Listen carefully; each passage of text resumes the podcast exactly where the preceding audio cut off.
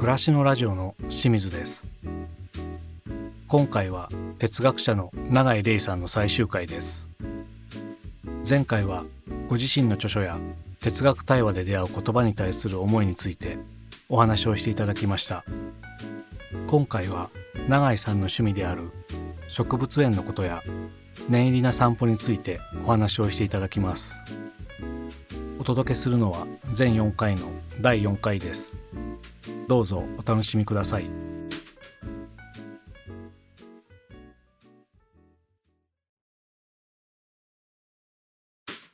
永井さん最後に聞きたいんですけども、はい。プロフィールとか見るとさっき言ってた詩と植物園と念入りな散歩が好きって書いてあるんですけどもちょっとその辺をいろいろ聞きたいなと思ってるんですがはい。まず順番にいくと詩はさっき聞いたので、はい。植物園が好きっていうのはどこが植物園好きなんですか、お花ってうん。人気じゃないですか。うんうん。でも草木ってそんなに人気じゃない。まあ人気なのか最近。観葉植物とかもしかしたらはいはい人気かもしれないんですけど、あの植物園でよく行くのってそのお花を見に行くっていうよりも、うん。なんか枝とか 草と枝？か おー。なんか木とか、うん。そういうものを見るのがとても好きなんですよね。ん。そういうとこに行くのもすごく好きで、でなんかその中でぼーっとしたりとか。であんまり植物園って人がいないんですよ。まあそうですね、はい。動物園とかに比べると。比べるうんうんと水族館とかね、映画館とかに比べるとあんま人がいないので、なんか10代の時から近くの植物園行ってぼーっとしてましたね。えーそれは何か例えばこの木はなんて名前だとかっていうところに行くわけでもなく。行くわけでもないんですよね。あ行けばよかったですね。確かに今うん。おっしゃっていただいてあそこに全然行かなかったと思いましたけど。何かの何みたいなのがありますよね。あのプレートがついてたりとか。ありますね。全然そこは気にしてなかったですね。あじゃあもう単純に形を見たりとか、はい。面白いなみたいな感じですか？そうですね。でやっぱり見れば見るほど植物って意味不明であーずっとやっぱこの世界の不条理さが好きなんだと思うんですけど、うん。なんなんだこの形とか、うん。なんでこんなことになっちゃってんのっていうことをずーっと変なのっていうのを味わうために言ってるんだと思いますね。なんかちょっとわかりますね、うん。なぜこの木はこの形にならなきゃいけなかったの？みたいなのがありますよね、ありますね。なぜ横に広がっちゃったのみたいなやつとか。そういうのをねずっと見てるんでしょうね。ももしかしたら今話しながら気づいたんですけど、私がその哲学を知るきっかけになったのがフランスの哲学者のサルトルといううん人なんですけどもその人が作家でもあるんですよね。哲学者なんだけれども政治的な発言もするし、文学も書くしうん。戯曲も書くっていう人で、彼のすごく有名な本に「オート」っていうはい。本があるんですけどもそれはその主人公がある種存在の不安みたいなことをずっと抱えながらうろうろしてるんですが、ある時マロニエの木を見た時になんじゃこりゃってなるんですよね。でそこで世界が意味付けされているっていうことが突然変な風に思えてきて例えばうんこれはマロニエの木ですとかこれはベンチです。ここは公園でうん。遊ぶところです。これで全部意味付けですよね。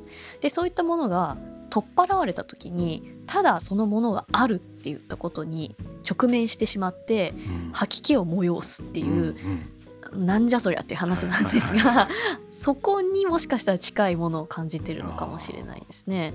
だからこそこれは何々かの木みたいなうんことはしなかったのかもしれないですね。なるほどただその木があるっていうのをぼーっと見て変なのって不不思議だな世界って。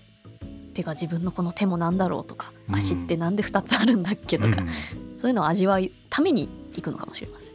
あーなんかそのどうにもならないうん膨大なものに直面してうん呆然とする ある種心地よさみたいなのもあったりするんですかね。そうですね、うんどうしようもねえなみたいな。そうそうそうあははみたいな笑っちゃうみたいなう。ん。ええあでもなんかそういうふうに考えたらうん植物園の新しい楽しみ方かもしれないですね。うん。でも考えたって無駄なところじゃないですか。まあそうですね。なんでこんなのとかってうん考えて分かったところでっていうのもあるし。だったらもう見てなんでだろうって思っとくだけで面白い楽しいなっていうようなのもありそうですよね。ううんん世界があの変だな不思議だな怖いなって思うのと同時に私が一番恐れてるのはなんだこんなもんかって思ってしまうことなんですね、そそれを一番恐れていて、うん、それってもう行き止まりじゃないですかとかあこれ世界こういうことだからとかあこういうことこれが正解だからって、とても気持ちいいんですが同時にもう終わりなんですよね。うん。それで行き先がないってなんかもうたまらないような気持ちになってしまってうん。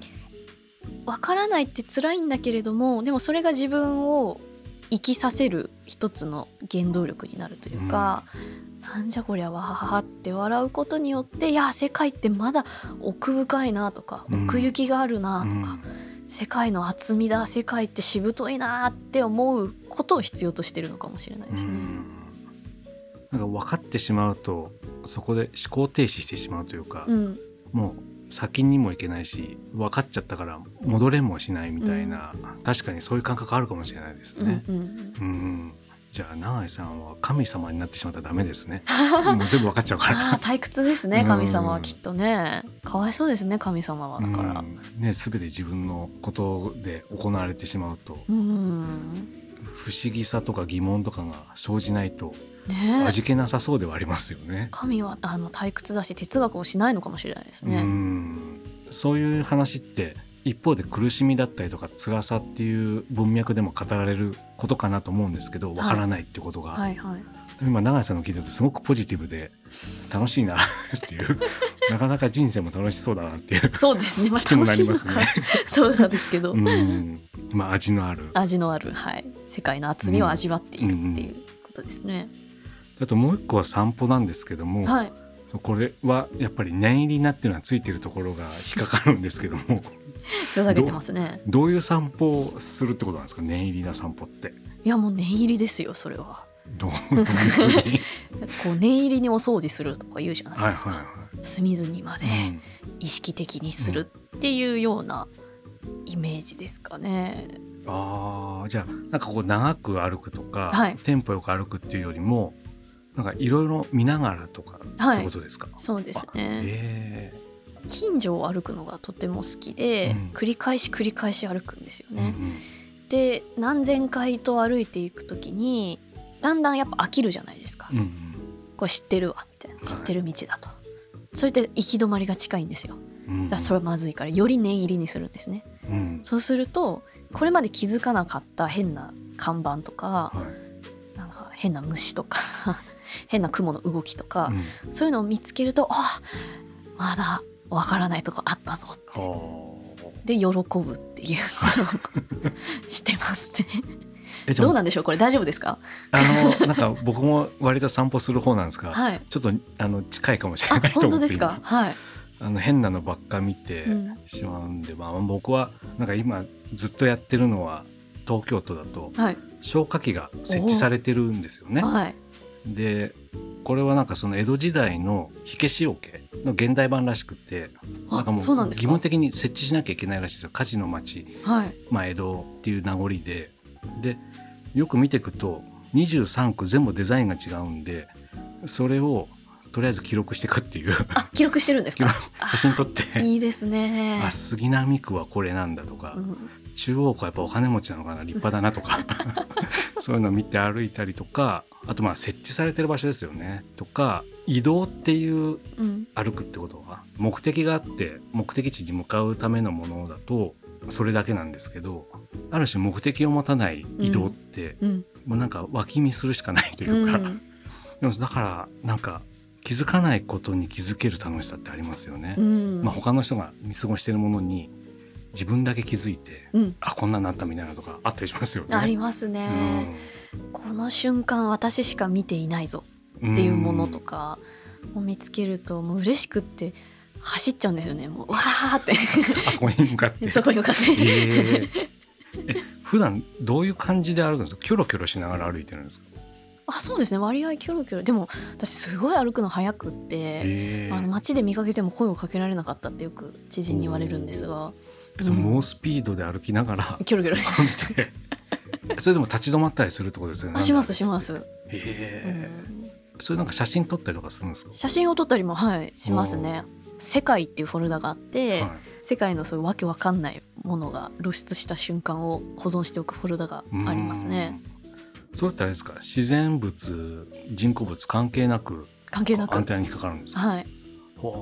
人工物だと建物とか建物とかまあ看板言葉がでも多いかもしれないですあねとか、まあ、よくよあの趣味にされてる方も多いと思いますけど、落とし物とか不思議な落とし物をはい写真にはいはい撮るとかもしますし、変な草とか、ううんん気になったものを結構保存しますね。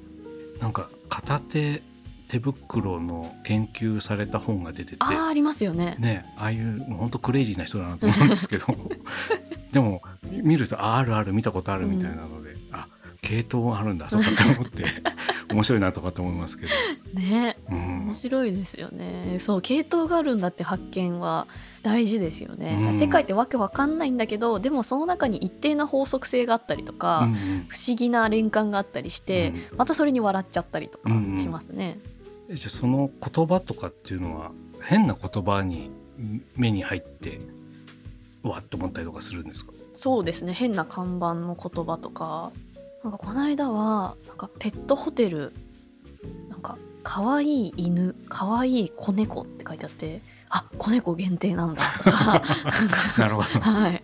そういうのとかなんか古墳ってたまに街中に残ってるじゃないはいですか、そこを近づいていったらなんかその古いお墓ですので静かにしましょうって書いてあって えなんで「おうの」でなんだろうとかなんかそういうところになんかいちいち引っかかって笑っちゃいますね。その話を穂村弘さんにしたらうん「僕も全く一緒」って「あー。僕もそういうのの収集家だよ」ってあおっしゃってて「あですよね」って。ーなんかあれですよねそういうのに出くわすとどういう気持ちで書いたんだろうとか、うん。いろいろ想像しちゃいますよね。しちゃいます。誰が書いたんだとか、うん。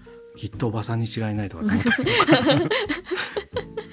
ええそれってもう昔からですか？子供の頃からとかですか？どの頃からですね。うん。なんかそういうものを収集する癖があったんですかね。うん。そんな散歩の仕方しているとどのぐらい歩くんですか？うん。まあ3時間行っちゃう時も3時間。ありますね。自宅から始まってはい。3時間っていうとまあまあな距離行けると思うんですけどぐるぐる回ってるんですか？あの何も考えずにあったかい方あったかい方を歩くのでほただやっぱ散歩ってねこれ私本当いろんなところで主張しててるんですが難しいのはいつか疲れるじゃないですか。うはい。でももう疲れた時ってもう帰れない状態なんですよね、うんうんうんだからそのあもうこれ帰ろうかなと思った時にもう果てしなく遠くまで行ってしまってるからその歩いた分だけかけて帰らなきゃいけないっていうのがすごい難しくないですか？いいやわかりますそうですよね。どうしてます？いやなんとか近くの駅行って帰り電車で帰るって最初やってたんですよ。でこれもしんどいと思って、うん。最近はまず電車で適当な駅まで行ってそっからとりあえず家の方向に向かって歩いてみるみたいな素晴らしい。形に変えました僕。あそれ今日聞けてよかったです。ね本当にもう動きたくなくなっちゃうじゃないですか。はいそうなんですよね。でもカフェ行って一息行くっていうのもなんか面倒くさくなってくるしうん。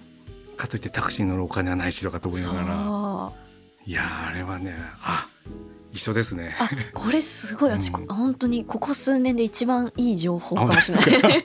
よかった。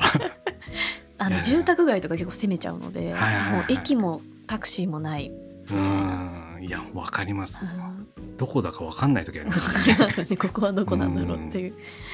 なんか哲学者だから散歩中にああだこうだ考えてそうななんかイメージもあるんですけども。ああねそう哲学者ってよく散歩するんですよね。歩きながら考えるっていう。あのあの日本の代表的な哲学者西田喜太郎がうん歩いてる道、京都の道を、はい。哲学の道って言ったりもするぐらいうん。ですけど、いやでもなんかなんでしょうね。試作を深めるっていうのだと私の場合はまあ他者が必要なんですよね。だから他者と共にやることが多いのでそれよりは世界をもっとよく見るとか、うん。世界の不思議に打ちひしがれるとかそういうために歩いてる感じはしますね。最近でなんか面白かった場所とかありますか？散歩して。えー、面白かった。それやっぱ近所ですね。近所。近所が近所であればあるほど。あ面白い。面白い。まあその季節も変わったりとかしてはい。植物も見たりとかしますか？しますね。うんそうだな。何度も何度も歩いて。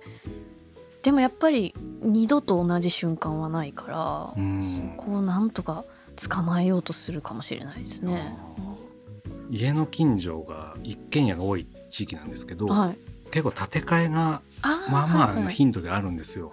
でその家が新しい家が建った途端に前の家のことが全く思い出せないっていうありますよね。本当に本当に。いやこれはもう多分もう絶対思い出せないから、うんなんかすごい寂しい思いと、うん。いやなんか申し訳ないなと思ったりとかするんですよね。そうなんですよね。本当にこう素早いというか街のなんか循環がものすごいスピードで。で私出身が渋谷なんですけど、はい渋谷について書いたエッセイがあって、うん。それのタイトルが「思い出せないことが絶えず思い出される街渋谷」っていうタイトルなんですよ。渋谷ってそれこそものすごいスピードでどんどんどんどん建物が変わっていって地形すらも変わってしまうような街なので、なんだけれども決してそのあったものを思い出せない、そのことだけがただただ思い出されるっていうのが自分を育てた街だなって思いますね。なん。かちょっと切ない話ですよね。切ないですね。だからやっぱりふるさとっていう感覚がほぼないんですよね持ち得ないうん。ふるさとを喪失し続けるみたいなうんちょっと変わったなんでしょうね体験かもしれないですね。そんな中でも街には何かしら残ってたりはしますよね。うんそ痕の跡がね。とんでもなく古い昔のとか、そういうのを見つけて歩いてると、うん、まあ、それをまあどこまでも行っちゃいますよね、うん。確かに。3時間行っちゃうなやっぱり。行っちゃいますうね。ん。散歩はもう3時間からということで。うん。そうですね。それでももうほぼルーチンで散歩されるんですか？そうですね。なんかあんま決まったこういう風に動こうみたいなのは全然ないんですけど、うん。まあ、気がつけば駅から駅あえて歩いたりとか、はいはいはい、はい、そういうのはしますね。うん。散歩は子供の頃子供の頃はしないですよね。いや大人になってからしてましたね。あしてたんですか？はい、まあ10代あの中高ぐらいですけど。えそれはやっぱ渋谷に育ったっていうのがすごい大きいのかもしれないのがやっぱすごく絶えず変わってしまう中えで、痕跡を探し求めるためにずっとうろうろうろうろしてたんですよね。でこんなに速い社会のスピードの中で、何かいろんな役割が与えられたりとか、うんうん。そんな中で自分はどうやって生きていけばいいんだみたいなことを考えながら植え込みに座ったりフェンスうんうん。とかそういうものガガードレールとか、はいはい。そういうものあこれ昔のガードレールのままだとかそのを確認して回るみたいな。あーなんかそれがそうですね。それが癖として残ってるのかもしれないですね今に至るねそっか渋谷に生まれるとそうなるんだ。わかんない。他の渋谷生まれの話聞きたいですね。うみんなそんなことしてるのか？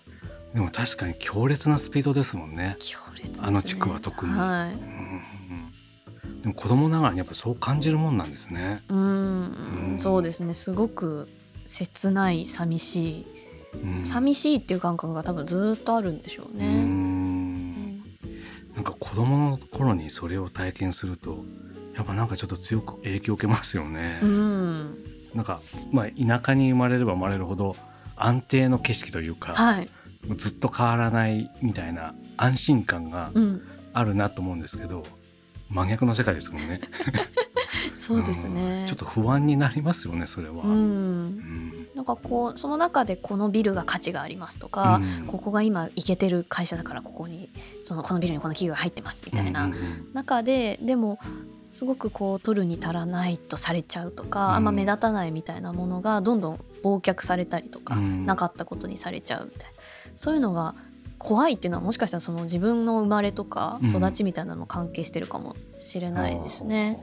だからこそその哲学対話の中で出てくるそういう分かりにくい言葉とか、うん。目立つ分かりやすい言葉じゃなくてっていうのを拾い上げたいと思うんですかね。ううんん、のかもしれないですね。今日話してて初めて思いましたけど。いやでもなんかそう思いますね 手のひらサイズの哲学っておっしゃってたけども、はい、本当にそういう環境でうん大きな流れというか、激しい流れの中に永井さんいらっしゃったんで、うん、逆に行ったというか、うん、うん、自分の手元のところの確かさを確かに。逆に感じたんじゃないかってなんか今日話を聞いててすごい思いました。ああ、そうかもしれないですね。うんああ、新しい発見でした。ね いやなんかもういろいろまた聞きたいんですけどちょっと時間が来てしまったんで、はい、この辺で終わりたいと思います。今日ありがとうございました。ありがとうございました。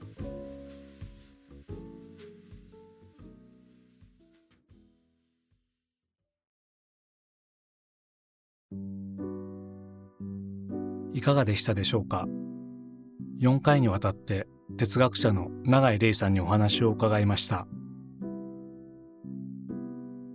哲学と耳にするだけでどこか自分とは遠い世界と思ったり難しいものと決め込んでしまうかもしれません。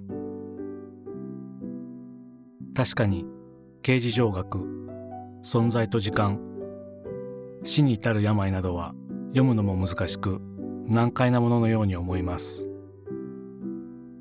でも永井さんのお話の内容や言葉に接すると哲学とは学ぶものというよりもするものだと思えてきます。永井さんを通じて哲学対話というものを知りましたがそこで行われる対話は一人一人が哲学しながら紡ぐ言葉にあふれています。また自分の感覚や思いを言葉にするという点で詩と哲学がとても近いものであるという永井さんのお考えはとても興味深いものでした。永井さんが世界の不条理に直面したり草木の不可思議さを見つめたり念入りな散歩をするのは世の中にある問いを見出すため。それは難しいものではなく驚いたり怖がったり暮らしのささやかな心の動きの中に問いがあります。そういう問いを受け止めて自分なりの言葉にしてみる。そしてそれを誰かに話す。それによって哲学が始まる。これは暮らしそのもののように思います。今回お届けしたのは全4回のうちの第4回です。この後もその他の番組をお楽しみいただければと思います。それではまたお会いしましょう。